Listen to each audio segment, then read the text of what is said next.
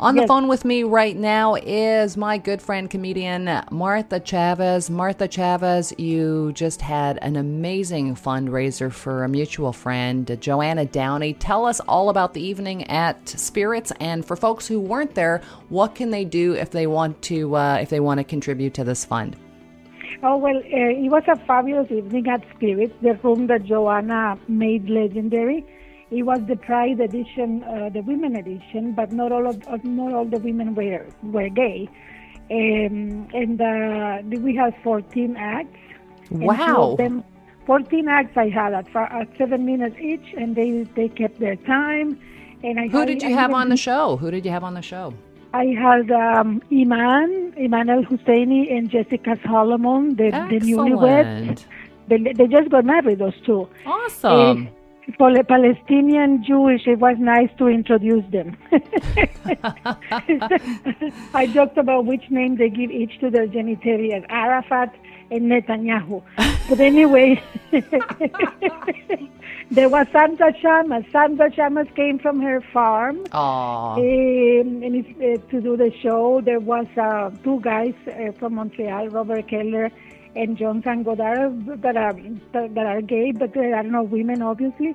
And I had a lot of the the new women, Laura DiLabio, uh, Meg McKay, uh, Dan Salvator, and the fabulous Don Whitwell. And there is no there is no entrance fee, there is no fee at the spirits, but we passed the jar and we made four hundred and sixty-seven dollars.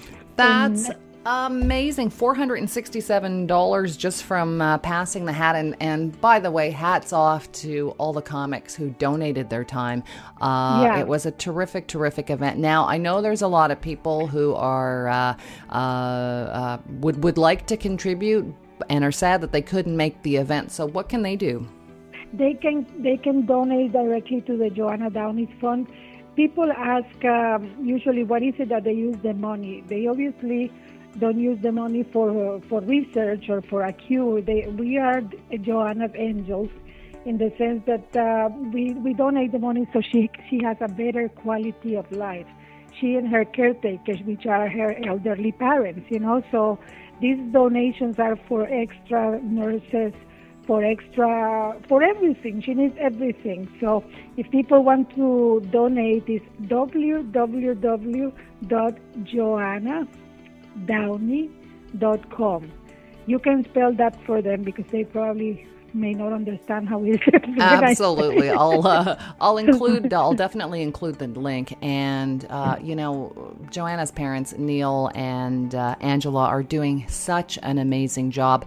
But yes, Joanna needs, uh, you know, she needs nurses. She needs uh, personal care workers that are going in there around the clock and helping. yeah so the so the parents rest a little bit joanna it- Right. it's a it's a full-time care like a baby you know Absolutely. So this is what I want folks to to know and and perhaps get out of this interview. If you uh, if you do have a couple of uh, spare bucks, if you would like to contribute to this, I know a lot of people have said I really really care about Joanna, but I don't know what to do.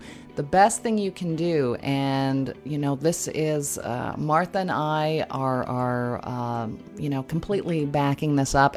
Every single penny that is raised, every single dollar that is raised, is going towards helping Joanna with those personal care workers, with those nurses, because as you can imagine, uh, it's uh, it is expensive, and we've met the nurses. They are wonderful, wonderful people, but this is a, a big challenge for the the tight circle that's around Joanna, and every little bit helps. So if at this point you've Yes. said, "Oh, I haven't visited Joanna," or "I I don't know what to do," a a small, large, medium contribution to the Joanna Downey Fund would be very very helpful. It is going directly to help Joanna, and I yeah think to help her have a, have a good quality of life